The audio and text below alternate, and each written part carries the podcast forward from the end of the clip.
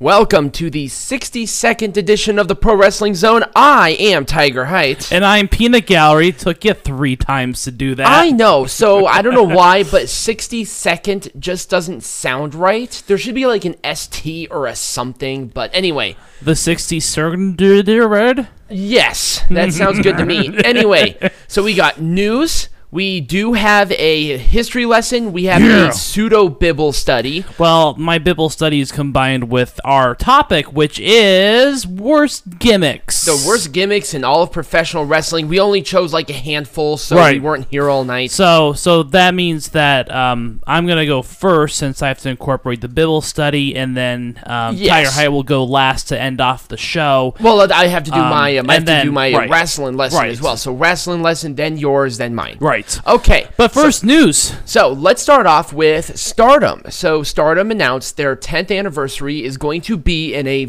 much bigger place. Okay. Their last year's venue was in Korakuen Hall, which seats about 2,000 people because it's a sumo hall. Right. But they're going to be in the Nippon Budokan, which Okay. holds about 14,000 fans. That is a big jump, and they Oh, yeah. their popularity must be soaring over there. I've heard really good things. Yeah. that, like they're going crazy right now. Um, but I just wanted to start off with a good congratulations and a howdy do, and to remind me never to say that again. Anyways, The let's Impact- talk. Yes, no, the Impact Impact, Knockout Tag Yes. Team Title Tournament They're- brackets. They're, coming back, so it's going to be starting this coming Tuesday. Okay. And then the finals are going to be set for January's Hard to Kill pay per view. Okay. So we will cover that when we cover it. So this is the brackets that we know. Tenille Dashwood and Alicia will take on Havoc and Nevaeh. Okay. Killer Kelly and Renee uh, Michelle, who is uh, Rockstar Spud's wife, Okay. will take on Jordynne Grace and a partner which will be announced later. I think Okay. there was um I think it was originally supposed to be Kylie Rae, but for No, obvious Kylie Rae, I think, was supposed to be with. um well um Sue Susie is not even on this, so it doesn't matter. Oh, that's right. She's already in a rivalry in a program. Kiera Hogan and Tasha Steeles will be taking on the Sea Stars, which is Ashley Vox and Delmi Exo from Shimmer. So we might we might have a cool Shimmer partnership. And if they're bringing in the Impact Knockouts Tag Team Champions, that's a great place to get. Right. Uh, Deonna Purrazzo and Kimber Lee will take on Taya Valkyrie and Rosemary. Okay, cool. So those are the brackets. I think it's um, a solid lineup. Yep. I think it's a very. I think I'm really excited. Yes, The- absolutely. Their women's tag division has gotten so much better, and also with the whole thing with Shimmer, I really hope that's a Right. long-term partnership because that could be extremely beneficial. All right. Well, Alexa Bliss got engaged to the wrong Ryan. Uh, Peanut Gallery literally like Pina Gallery literally got trashed and cried over his wine because he's a bitch. So I did not, but congratulations to Alexa Bliss and Ryan Cabrera. Is that how you pronounce it? Yes. Oh, I thought it was faggot. Anyway. I mean Ryan Fagrera. we are we are very we are not racist. Anyway, Sasha Banks was on the um, Metachlorian show, which she- Mandalorians. Mandalorians, Metachlorian, same thing. Jesus criminy. It's the same thing. No, you it's know, not. You know what I talked about. She was on Disney. Okay. Yes. She was Thank on. The, you. She was on the cool show. She was like there for like all of two minutes, but it was neat. Okay. So good. Um, once again, congratulations to her. Terrence, God, man, we're going to be congratulating a lot of people. Terrence and Terrell Hughes, the twin sons of Devon Dudley, are set to make their AEW Dark debut. Hooray. So once again, congratulations for those two. I don't know why, but it bothered. Like, I think it's cool, but you know, Right. this might be kind of awkward for Right. Christmas because Devon works in WWE. Nah, it's fine. no, it's fine. Um, now let's go to some bad news because everybody loves bad news, right? right. Tony Tony Chimel has been Chimel. booted. Chimel has been booted from the WWE. We not- will we will discuss the other major release that happened this week to close out. But um, yes, Tony Because Chimel. because that is a gigantic developing story Yes. which could have so many predications of a lot of people fucking yes. off. So so we are going to end off but with this that. this one was crazy because Yeah. Tony Chimel's been with them for like 25, 30 years. right. He's the guy that goes rated our Yep. superstar. The the announcer, that Yep. longtime SmackDown announcer. I thought he was great. So Yeah, hopefully Um, I could maybe see. They're him- they're just doing it for Ross for um pay reasons. They just want someone in there that they can pay less. right. Well, and yeah, he has the know. experience. He could be on AW Dark, and I All think right, that'd be a good yeah. get. Um, and so um, let's see. Let's go to the uh, inductees. Okay, you want to do the inductees So first? okay. I will I will be talking about each one of their careers except for one because why would you? These are going to be the Wrestling Observer Hall of Fame inductees. And you're talking about this after we get off, right? After we get off um of this segment, right? yes. Okay. This is when I will be discussing that. So this it's a good little get here.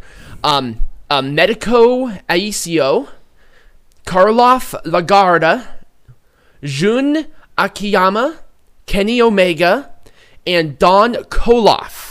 So a lot of these are Mexican in tradition, which is kind of cool. Right. And obviously, Kenny Omega and being inducted into the Hall of Fame was a huge controversy this entire week. Right. There are a lot of people still extremely angry about it. I don't. I mean, I I guess there's there's always something weird about inducting someone while they're currently still active. So And especially at the height of Yeah, their career, they're right. already in the Hall of Fame. It's super strange. right. um, they believe that the because one of the criterion for this is in ring work, Right. And he was booted up to I think like fifty four point six percent after his match with Hangman. Ah. um, at uh, Full Gear. Ah. So I think because people were like, oh my god, this match was incredible. It was a great match, Right. And he just constantly puts out but great but it, stuff. it was just the timing. Right, it's super weird. It is. Um, the next year's ballots right now have Nikki Bella, Dorian, uh, Dorian, Dor- Dor- Dorel Dorel. Dixon, sorry, Jeez.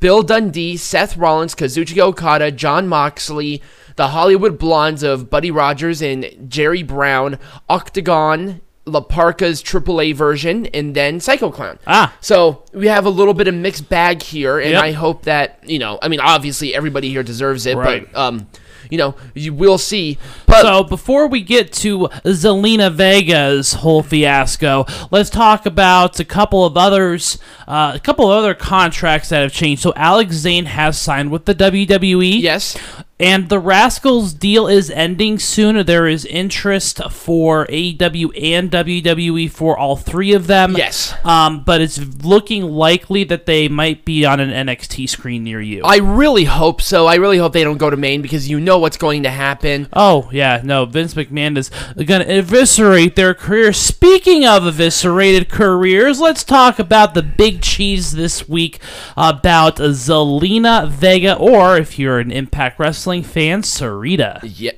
Was it Sarita or what? No, I think it was Rosita. Oh, Rosita. Yeah, it was No. Rosita. Sarita was the other girl. Oh, that's right. Yeah, Yeah. yeah.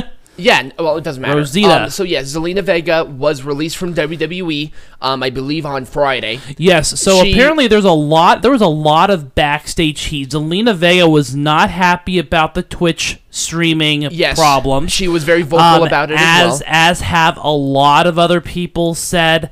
Um, also, uh, About 10 minutes before it was announced on WWE's website, Zelina Vega did tweet, I support unionization. but it was widely believed that she was released beforehand. So we don't know if the. I don't think that that She tweet was, was- the be all No. end all. I think I think she had expressed support for it. Oh, she did. Um, Yes. Before her firing, but she was very unhappy with uh, with the way that the whole transition has because gone. of the Twitch thing. WWE, they're independent contractors. You can't do this. Um, and so she has attracted the attention of multiple uh, multiple unions, yes, um, and has also attracted the Andrew attention Yang. Andrew Yang. Andrew Yang is pissed too. Um, the other thing too is that um, there is there is reason to believe that uh, Aleister Black might not be too far behind because Aleister Black requested to be returned to NXT, which was denied. So I think that there's a lot of unhappiness just with that whole well, the whole family. the, the whole Twitch thing is bad, and I think Zelina Vega I- was just their sacrificial Yep, lamb. she was. Yeah, she every- was just that that sacrificial lamb. Right. Like you, you go against the system, we're gonna fuck you over. Because I mean, I hate to say this. I mean, I I have all the respect for Zelina Vega. She impress. She's impressive. She has great mic work, and anybody would be great to sign her.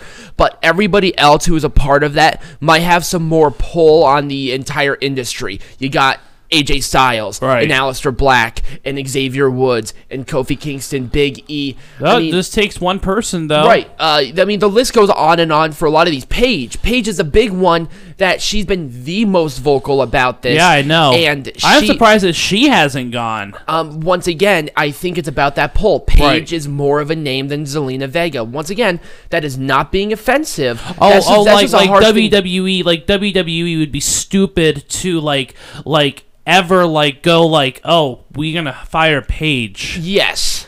Because Paige, Paige, Paige has the experience. because Paige, Paige, will big take family yeah, too. because Paige will take half the women's roster with her. Exactly. um, I mean, there are a lot of people who are not happy backstage with the Zelina Vega firing. No. Um, she was not aware that she was going and to be Paige, released. Paige wasn't happy either. But yeah, Zelina Vega is now not with the. WWE. Um, it sucks. It and, does. Um, this is going to be a, definitely a developing story as it Oh, goes. yeah. Um, just because I think this just opened up a can of worms that WWE just cannot afford right now. Right. Um, especially with some of these other bigger guys who are just like. Zelina Vega was making more on Twitch than she was making on her WWE contract. Right. And knowing her, she'll be getting a ton of sponsorships. She has like 1.1 million people following her on her social media. Right. She's going to be fine. Oh, also, Zelina Vega did also create an OnlyFans account as well, which was also theorized to be one of the reasons. Yes, I did hear about this too. I didn't think it was, but we'll, we'll Yeah. cross that bridge. But anyway, um, that's once again a gigantic developing story. Yep. Um, you know, it is what it is. I fully support these people for making these. Um, as long as Alina Vega wasn't like showing her vag, I don't give a shit what she does Well, with it. well, V- Vince McMahon has to. I don't. They're t- they're 1099s. It I- doesn't I matter. Know, but but but Vince McMahon has to make it uh, make a choice. Essentially, this is bad. I mean, this it's, is this, it's that bad was for the it's bad for the industry as a whole too. It really is. Um, but anyway, that is going to be the news for today. Yeah. Um, coming up next is going to be my Wrestling lesson. yes. As soon as I find it somewhere here. Yeah. Um, yeah. Wrestling lesson will be next. All right. And we are back after my immense craziness there. Um, with the wrestling lesson, I wasn't sure what I wanted to do. And with the Hall of Famers coming out, I wanted to talk about them because there are a lot of people who are like, who are these people? And I did some research, and I think it's a really interesting thing to talk about. Let's talk about Medico Aicio, who wrestled more so in the early 1900s. He was very popular in the 20s, going into the 50s. So, um, what made him incredibly unique is that he was an incredibly popular luchador, but he was also six foot three and 275 pounds. so, Big guy. yeah, so he was really a hallmark for heavyweight luchadors because he could do everything that everybody else did. Um, he had rivalries with El Santo. He had rivalries with Blue Demon. He had rivalries with Gory Guerrero, which was a huge, um, huge emphasis on that. Um, with the um, natural size that he has and the ability with his um, agility as well he was really the first big star in Mexico. He was doing movies before El Santo did. Nice. Um, his first television show uh, was his first television show appearance was, I believe, in the 1940s, uh, and it was spanned for about 20 years. And his first movie was because El Santo was injured, so he could not be in there. Uh, so really, um, Aicio was the first big transitional wrestler into it. His most well known gimmick actually was not his original gimmick, it was given to him um, just out of nowhere because they needed somebody with less color. They actually needed, like, um, they, they called it a cool off wrestler. And with the big bright colors, they realized that a cool off wrestler's tights and stuff was something that really made them stand out. Now, with that being said, this is all under the CMLL name. So he won multiple championships, but he was really more well known for um, bringing back the heavyweight division in um, CMLL because there wasn't a heavyweight Nice. division um, after I think it was like 1905. Ah. So he because of the obvious size. And then people really started to look more at those wrestlers. Right. And they're like, wow, we can make a division out of this. So he was given the CMLL National Heavyweight Championship. Okay, cool. So, um, obviously, definitely deserving of the Hall of Fame spot that he's in. Let's talk about Karloff Lagarde. Speaking of our um, friends on the Mexican side. Whoa. Oh, yeah, deleted. Anyway, um, this luchador was incredibly popular. Whoa. I am having a Oh, fun you time. You are having okay. a fun time, aren't you? So this guy, he was incredibly popular in the 1960s and 1970s in CMLL. Uh, with being in the welterweight, he was called the king of the welterweights due to him holding the Mexican national welterweight championship for a total of 2,731 days, roughly. Where it's you know hit and miss on that one. Um, over the course of four different reigns okay. And then he won the NWA World Welterweight Championship Uh-huh. for 4,802 days Nice. over three reigns. Nice. Um, he had a incredibly popular tag team, Los Rebeldes, which is the Rebels. Los le blah blah blahs. yes, like Ingobernables. Like English Mongamables. and to this day, people believe that the Rebels are one of the top five tag teams in Lucha Libre history. Blah blah days. Yes, La Branderes. Obviously, we are so white, it's crazy. Right. Um, he is a second generation wrestler, but fun fact, we actually do not know who his father was. Excellent. Um, but we do know that he is a second generation. Um, the documentation has not been found yet, but people continue to search for it. well, of course there isn't doc. It's, it's lucha libre tradition. It's crazy. I love it. I know. Um, his brother also wrestled around the same time, and the family relationship was not publicly known at the time. Um, but he wrestled under the mask of Angel Negro or Angel Negro Angel. Ne- okay, we don't have to be phonetically correct here. We're Americans, okay? or Black Trump. Angel. So anyway, um, let's go from there. Let's go back to our favorite place, Japan. Yay! Hooray! Jun Akiyama, who is still currently wrestling, is He the is? cur- yep. Oh. He is the current All Japan Pro Wrestling's president, Mm-hmm. representative director, co-head booker, and former two-time Triple Crown heavyweight champion. Nice. He innovated the Blue Thunder Driver and the Blue Thunder Bomb. Oh.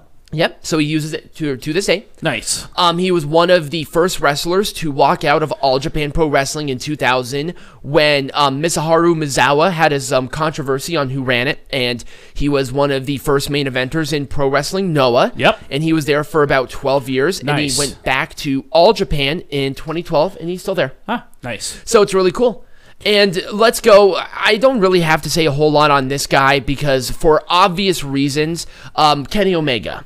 Yes. You know, um, you know, first- see the one of two people that have the highest rated match in the history, according to Dan Meltzer, uh, Dave Meltzer. Dave Meltzer, um, multiple main events, blah blah Um, blah. obviously, was Co- one of the co-founders of All Elite Wrestling, current executive producer. first Gaijin to win the G1 climax. Yep. Um, really had the distinction of going from a junior heavyweight to a heavyweight. Yep. Um, almost based on his popularity alone. Um, and I think it's great, and hopefully that with the Kenny Omega connection and him speaking fluent Japanese, um, he can get some more Japanese promotions, maybe even including New Japan Yep. on the side of AEW. Yep. And like I said, I don't think we really have to go through it because his career is just a gigantic highlight reel. And it's also and it's also still in progress. yes. Um, So- and also, fun fact, he uh, wrestled in NXT for a little bit. He did, yes. So I think that's really cool. So Dan Koloff is the Dave Meltzer's historical induction. Ah, So he won he won the first European freestyle wrestling championship um, as an individual from Bulgaria. And this was like in the 1900s, which is crazy. He won European gold in 1936 in the championship in Paris, which is a huge tournament at the time, uh, which is second distinction uh, for Bulgarians after the world title of Nikolita Petrov from 1900, which is I think is kind of cool.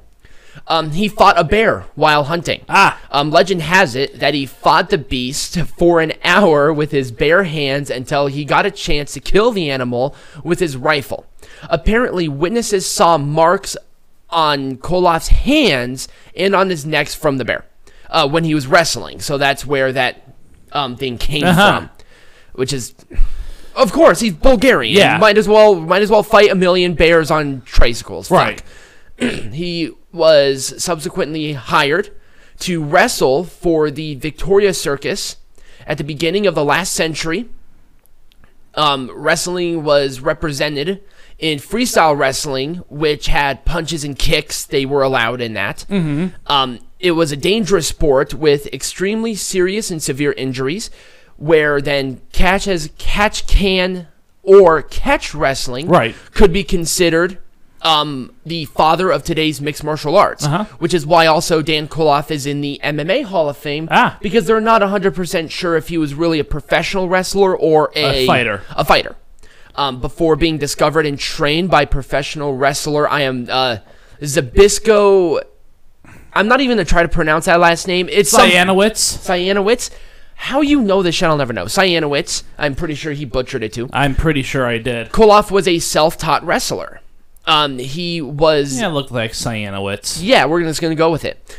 He was the first wrestler who capture, captured professional world heavyweight wrestling championships diamond belt twice. Ah. Where I think that one was like kind of like a pseudo NWA world heavyweight champion, if I'm not mistaken. It's really hard to find out what the diamond belt was, Right. Um, because you know, be- Right. depending on the source. Um, his most famous victories are in New York versus Rude versus Rudy Dusk in 1919 Okay. in Tokyo with Jiki Hyjin or the Strangler there in 1921 in Paris versus Henry Dial Diale Dialen whatever in 1933. Um, he won three European heavyweight champions, which I think is cool, and um, he defended then European heavyweight champion American Al Pin- Perriero. Pereira, Piero, Pereira, only for Piera to win the title back and for Koloff to regain it. So they just kind of flip flopped, right. And then losing it to Joe Savoldi. Okay. So kind of an interesting little tidbit there, but that is um wrestling lesson with Tiger Height. When we come back, Peanut Gallery is going to kick us off with the worst gimmicks, but then he's going to have a little bit of a twist Yes, with it. Yes, they're all religious based. yeah. Yeah.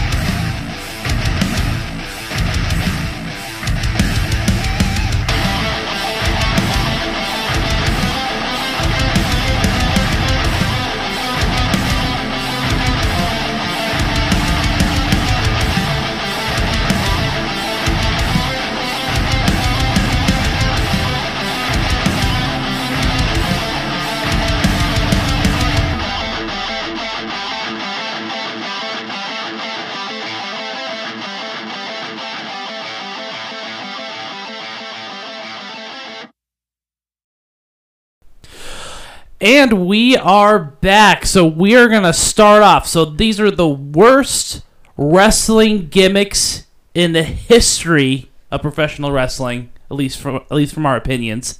Yes. I chose a lot of religious-based ones because those ones also were kind of the funniest. Right. Um, But- and, al- and also, if we did like all of them, we would be here for an Right. hour. So we chose like five. So, Right. Um, Peanut Gallery, go ahead. Okay, so Friar Ferguson, one hit wonder because Friar Ferguson actually only wrestled one match as Friar Ferguson. So um, he was the Mad Monk, and the WWF uh, had received at the time negative. This was in 1993, which is a very well-known period, by the way, for um, for uh, the um, uh, the uh, I guess for that whole era it was it was rife with those really bad gimmicks if you can remember that. But so the friar was a mad monk, and so what happened was they they called it off after one match because uh, because the WWF received negative feedback from the Catholic Church in New York. So, um, if you don't know a lot about the actual person, um, Mike Mike Shaw, I think was his name. Uh, the WWF.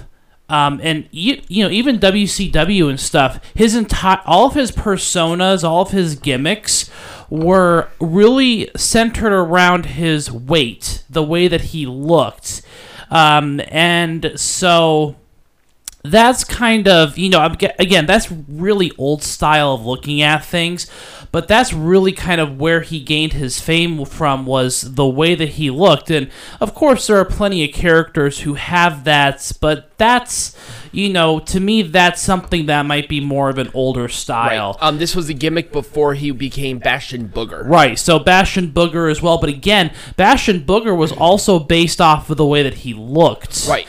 And then even his, I think it was his son, wasn't his son Big Dick Johnson? Something like that. Yeah. So again, it was because of the way that he looked that that was you know that that really kind of put him into those gimmicks.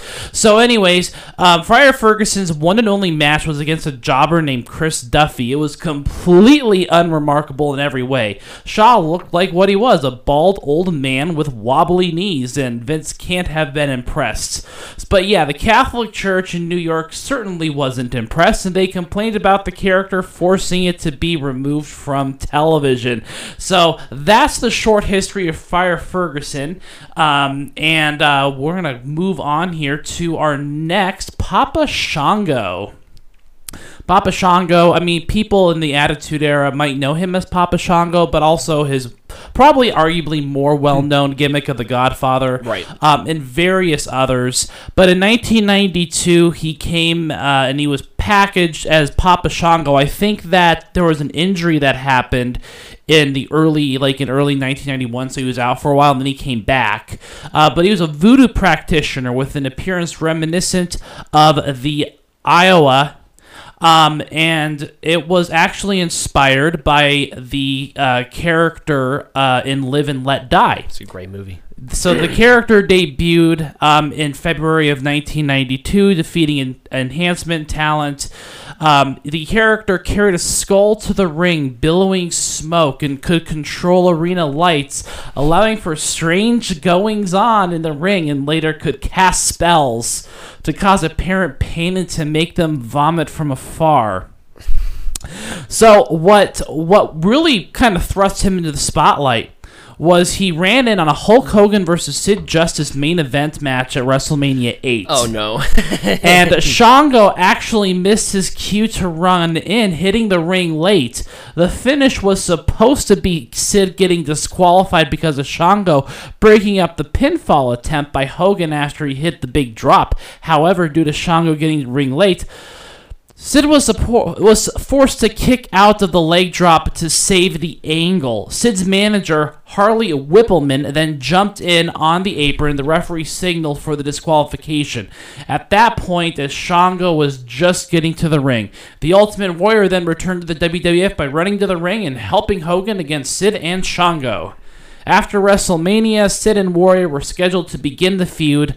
Um, however, Sid had previously failed a drug test, and that is when uh, that is when Shango uh, was going to feud with Sid instead. However, the angle just went nowhere. So um, no, no, Shango feuded with Warrior. You right. mean? Oh no, yeah, Shango feuded with Warrior. Sorry, Instead, yeah, instead, instead. of Sid, Right. Um, where he would cast voodoo spells on his opponent. However, that angle went nowhere, and the Warrior went and challenged Randy Savage for the World Heavyweight Champion at SummerSlam. So. Uh, Shango then defeated Tito Santana at the dark match for that event at SummerSlam, and um, Shango finally had a match with Warrior in November of 1992, and then Warrior was released. Um, However, uh, he would uh, Shango would get a, uh, a main event spot at uh, um, at the championship. Didn't didn't win, but um, so what? Uh, so what happened essentially was at the Royal Rumble, Papa Shango, uh, which was following the following year.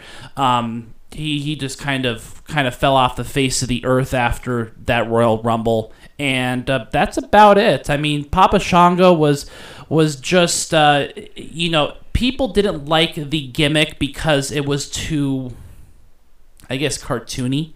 Uh, the curses were seen as an embarrassment, and you got to think about the time too. I mean, that was just the time, but again.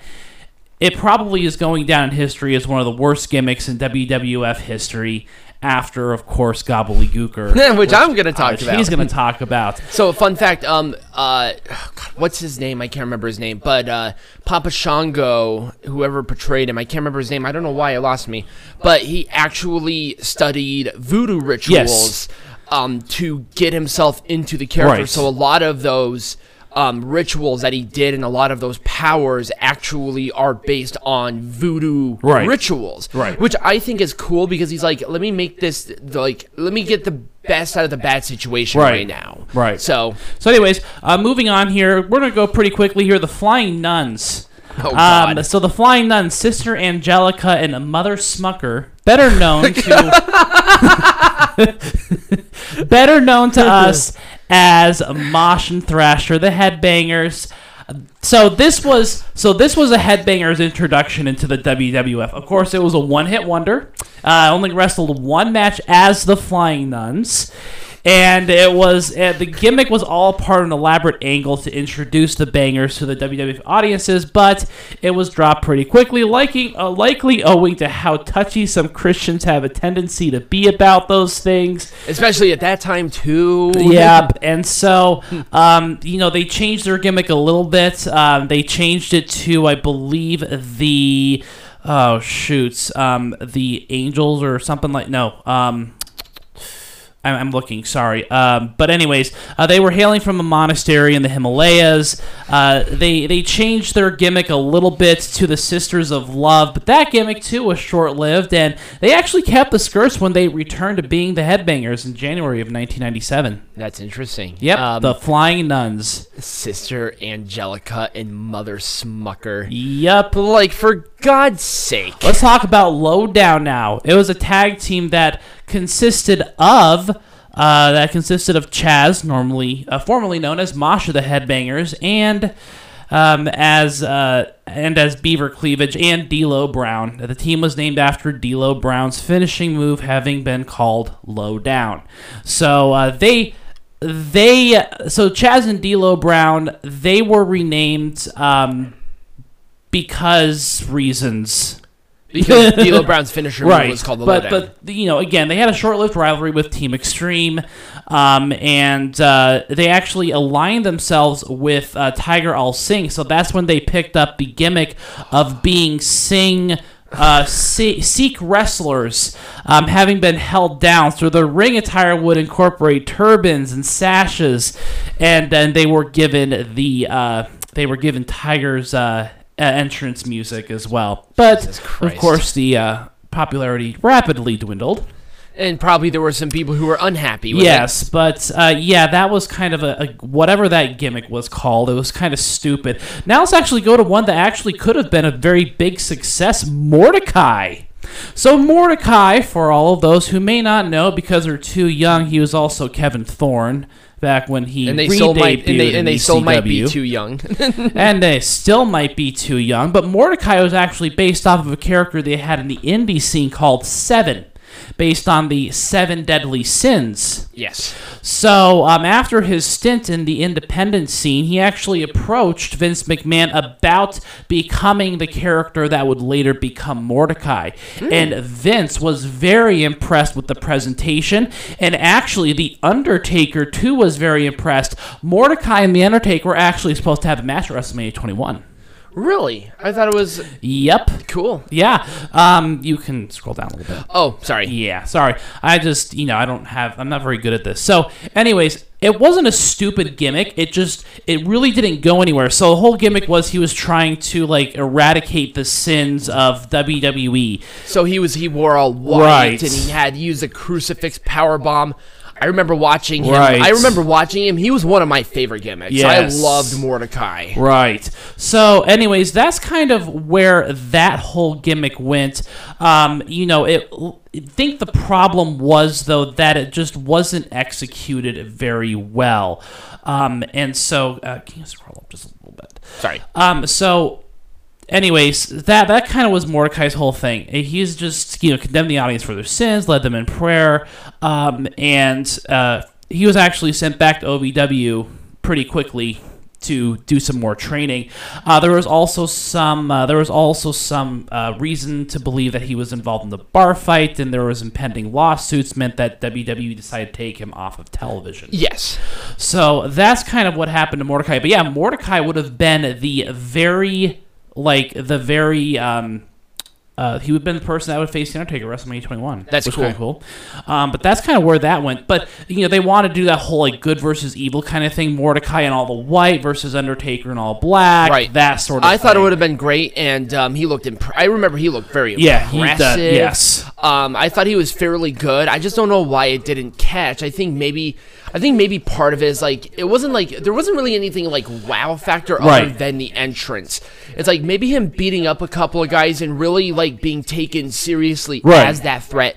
That would have put him over the top. Right. Have him have him go after the Undertaker. Right. That's what would have put him over. Right. So that's kind of where that went. So uh, we're going to talk about our last person, and I don't even want to call it a person, but it was probably more like a Vince McMahon jerk off sesh. We, we had we had to do this because I think this was probably of all the re- dumb religious gimmicks that they had, this one was the most offensive. yes, and we're going to talk about God, which was the uh, which was the invisible beam of light that teamed up with Shawn Michaels against Vince and Shane McMahon. And now this this is after Shawn Michaels' injury, so at this point Right. he was born again. He was so- born again, and Vince McMahon wanted to like take it into some storyline.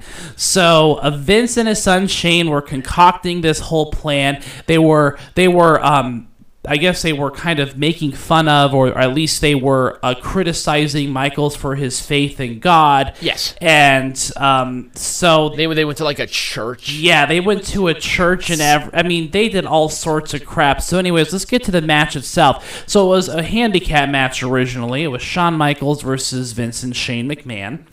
And so, what happened was Vince actually had the entire arena go dark and then have his beam of lights like fall from the ceiling, met by, uh, it was accompanied by a chorus of angels and it was just this beam of light that was just walking down. That was just like going slowly down the ramp towards the ring. So literally, it was God.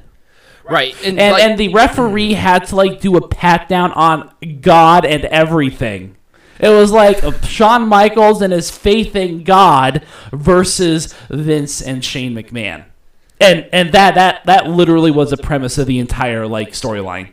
But but the the beam of I can't even it's not even a person. It's just Vince McMahon's gigantic cock in his ego said, "This is a good idea, guys." oh, people were actually I very know. pissed off about this too. Yep. So, you know, I mean, what what can we have? I mean, this is this is just joke. This is a joke and gifs, and it's like, uh, did you ever really want this to like be a thing? It's like, I wonder what God's finishing move would have been. But anyways, we're gonna end off on that because you just gotta love these horrible religious gimmicks. They should not do these anymore um, unless the person is actually. Now there are actually some religious gimmicks that were done really well. Like Shawn Michaels is a great example of like he it- it actually has like faith in that religious gimmick, but he's actually incorporating into his his whole like Right. It's Shawn Michaels. Right. It's Shawn Michaels. It's Shawn Michaels. Right. Uh, Michelle McCool used crosses Right. all over hers because she's very heavily religious. Um, Yeah, there are some religious gimmicks that work, but for every one religious gimmicks that work, there's probably a hundred that don't. like it's this is a good thing for people to Right. really do. Other than like. Like demons are fine, I guess. I mean, I, I feel like if you do like a, there are religious gimmicks that do work, and I think you can Right. do one where somebody does pray before. Right. There's a way to do it respectfully. Obviously, WWE can't do that Right. because that doesn't make sense. Right. But there's a way to do it. But anyway, so yeah, that was uh, Vince McMahon stroking his ego and saying, "Oh my God, it's God! Oh, like grapefruits. oh my grapefruits!" so anyway, Anyways, when we come back, we're gonna mine. end off with Tiger Heights. Yeah. And we are back, and let's go to my choices. Hooray. We're going to start off with just a wonderful gimmick with Tony Atlas dressed up as a Ugandan warrior Ah. called Saba Simba. Um, the gimmick was to uh, was brought in to have a rivalry with, at that time, Akeem the African Dream, which was the you know the white guy, um, but it never really happened for some weird reason. Right. Um, he returned to the WWF in the in 1990, so that's when it debuted. Okay. After several battles with drugs, Okay. and then also he was homeless for one and a half years Ah. before this. Um, and this is Tony Atlas too, Right. Um, a trailblazer for African Americans in professional wrestling, being you know um, one half of the first African American tag team champions um the excuse that people gave of Tony Atlas being on there because he didn't wear a mask or anything, it was basically Tony Atlas, was that um, he was proud of his heritage after taking a trip to Africa. Okay. So that is how they got that. The gimmick was immediately lambasted for being racist and stereotypical Uh-huh. on message boards. But this is early 1990s Yeah, it was a message board. right? um, and also like uh, through magazines and stuff, like writers would say that like this whole thing is terrible. Right. Um, Atlas came out years after, despite the gimmick, thanking WWF for the opportunity because not only did it save his life because of the drug testing, which forced him to clean himself up, Right. but also he was able to get a place. Right. So um, that's good. Um, I guess Tony Atlas actually also did like doing the gimmick Yeah. as well. Um, he gave some new life to it, and um, he only really had a handful of matches. He never really, he never won a title. Right. Um, it was really more of he was really more of a curtain jerker. He never really got out of beating up a bunch of jobbers and some Right. lower card. Um, but at least with this gimmick, it really helped Tony Atlas, Right. and now he's fine. And I wish him all the best, but.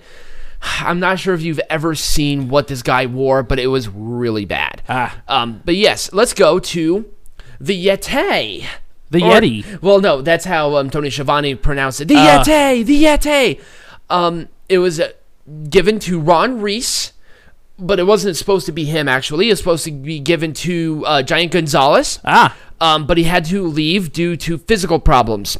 Ah. Um, it might have been a bad thing that he, Gonzalez at this point was eight foot two, and he was thirty nine. Yeah. So obviously there was that. So Ron Reis was brought in and given that gimmick, and at the very end of the episode of Nitro before Halloween Havoc, you just can't get away from fucking Halloween Oh, Havoc. know, right? Um, he was he broke out from a glacier. I am not kidding you, and he waved his arms. He waved his arms, and the final thing is, "What is that?" And the thing cut out. At the so this was the Dungeon of Doom's insurance policy. Um, against Hogan because the, ma- Oh, the, the main the main event was the Giant or Big Show in his debut match against Hulk Hogan Right. for the WCW World Champion. The Giant won the match by disqualification Right. because the title could change hands via disqualification. So then, the Yeti comes out, seven foot two, Ron Reis, wrapped up like a mummy, and he is called the Yeti. He goes, so Big Show had Hulk Hogan in a bear hug, and the Yeti comes over to the back of Hogan and starts giving him a bear hug, but he did like a seizure, so um, this is why you don't do a double bear hug Right. because basically Hogan was raped. Okay. Um, it was immediately criticized on once again message boards because we're talking about 1995. right. Um, and magazines just hated it because it's like you call it the Yeti, but it's a mummy against Dungeon of Doom, which is at this point the worst gimmick of 1995 as well. So they decided to change it. Right. Now, when you change it from the Yeti, you would think, oh, still seven foot two, you can do something cool with it, and maybe it's like Ron the Yeti Reis because he's like a big dude, right? Right. Whatever. No, let's put him in a ninja mask. And call him Super Giant Ninja. Yes, but but he did not. That name did not change until later. Ah. He was still called the Yeti, Oh Jesus. but with the ninja mask. oh God. Um, he wrestled a couple of matches and then it was immediately dropped because it's stupid. Right. Um, I love that gimmick. It's one of my favorite gimmicks. Also, the double bear hug because you know, butt rape. Anyway, um, from Peanut Gallery talking about a one-hit wonder gimmick to me talking about one, Hooray. Fantasio, Yeah. who was a magician. Yeah, magician. Um, this is early '90s WWF, so about the same time Yeah. that uh, Friar Ferguson was there. and all the other stupid right? fucking gimmicks Um, that we the, get. The gimmick was given to Harry Del Rios because he was a amateur magician in real life. Okay. He had three matches. A dark match on Raw in 1993, the infamous match on Wrestling Challenge in 1995, and another dark match in 1997 as the Spellbinder.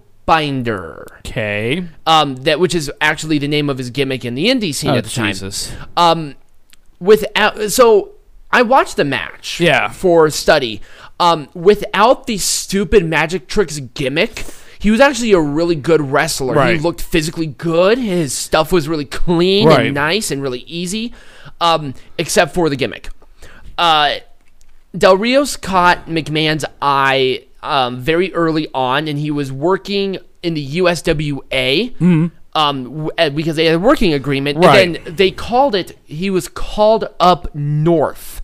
So a lot of people say that the USWA was actually the first developmental territory Right. For WWF, and instead of calling up to the main roster, they said called up north. Right. Because I think- kind of like in WCW when they talked about like going north or whatever. Right, exactly.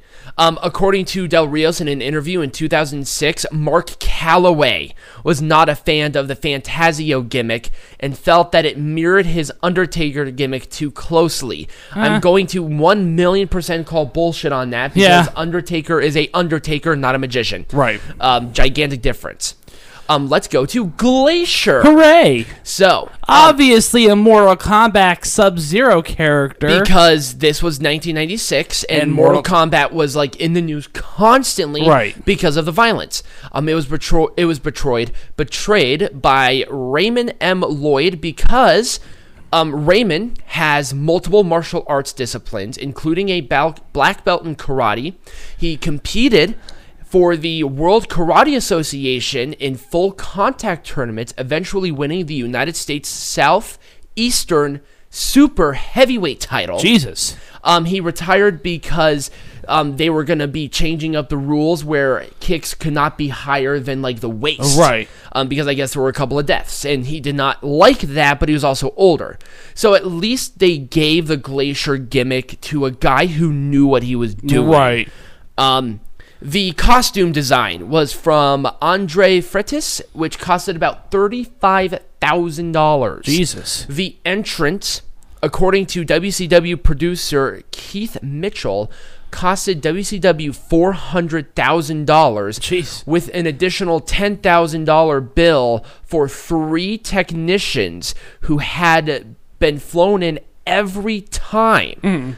for the entrance routine and the display. Right. That's insane. This is a five hundred thousand dollar gimmick. Right. And it didn't work. So Glacier did not click with WCW fans or the executives. Actually, he was popular with fans. Um, kids actually liked him. Right. Which is kind of weird, but I can get it. Also, he had um, blue light over the ring during Ah. his matches. Oh, that's annoying. So um, very Sin Cara. Hmm, yeah. Um, so his uh, his gimmick was changed to Coach Buzz Stern, and after an injury Yep. from Glacier, and then he was released, and you know he's doing fine now. I think he's like a lawyer. So um, Glacier, I love Glacier. It's one of my favorite gimmicks. All right. Last person. But most certainly not least, an infamous gimmick, the Gobbledygooker.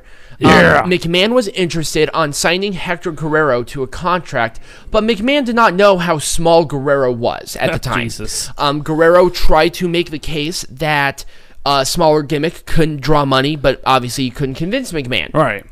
Uh, there, this was an idea to bring kids and families, the Gobbledygooker gimmick, um, as a Survivor Series mascot. Right. And Guerrero and WWF uh, um, agents had issues, but Dusty Rhodes vouched for Hector to stay with the company and do the gimmick. Right.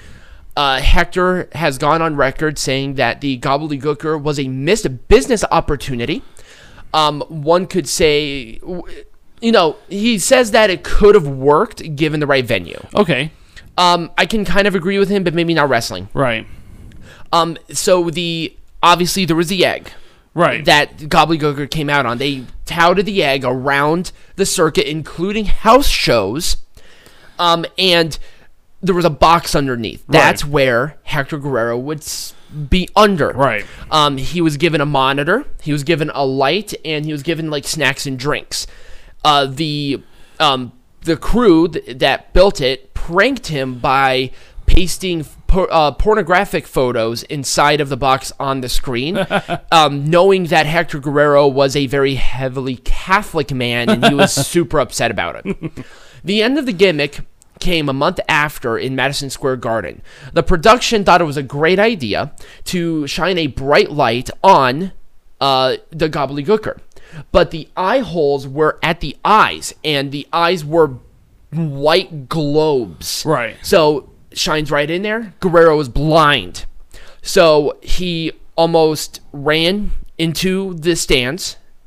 He hit his knees on the steel steps and he flipped over the ropes, slipped and landed on his butt because he di- he couldn't see. Right. He couldn't see. Um, it was dropped. Uh, Guerrero was fired, and that is the end of the Gobbledygooker. He was he agreed to come back as the character Right. um, for WrestleMania 17 Okay. and the um, promotional battle royal. Okay. But people, I don't know. I, I think it's stupid. I Yeah. think there would have been no way to save his gimmick no matter what. Right. And um, thank God that we don't have that other than retribution. Anyway, So- so, um, well, that's kind of the end of the show. What is going on next week? We have pay per views, So, paper, so we have the Survivor Series. and then isn't there an NXT show as well, or is there not? No, there is not. There there is is not, not. at least now announced yet. Okay, but yes, it will definitely be our friend over at Survivor Series. WWE is doing their stuff. The E. Yes. And, um, um, and so um because we're going to be in a different location. Bible studies to be determined. Wrestling lesson with Tiger Height is to be Yes. determined. Yes, it's definitely a to be determined um for next week, but then the week after we're going to be talking about um not blundered gimmicks, but we're going to be talking about blundered promotion promoter decisions. Ah. Um, like saying that Bruno Sammartino was going to be nothing but a mid Carter. So, um, I want to thank you all for listening to the show. If you enjoyed it, remember to like, follow, or subscribe wherever you're watching it and share it with your friends. Become a patron. Follow us on social media, including uh, Peanut Gallery's very neglected fucking Instagram. Very neglected. It sucks. And as always, be Majestic.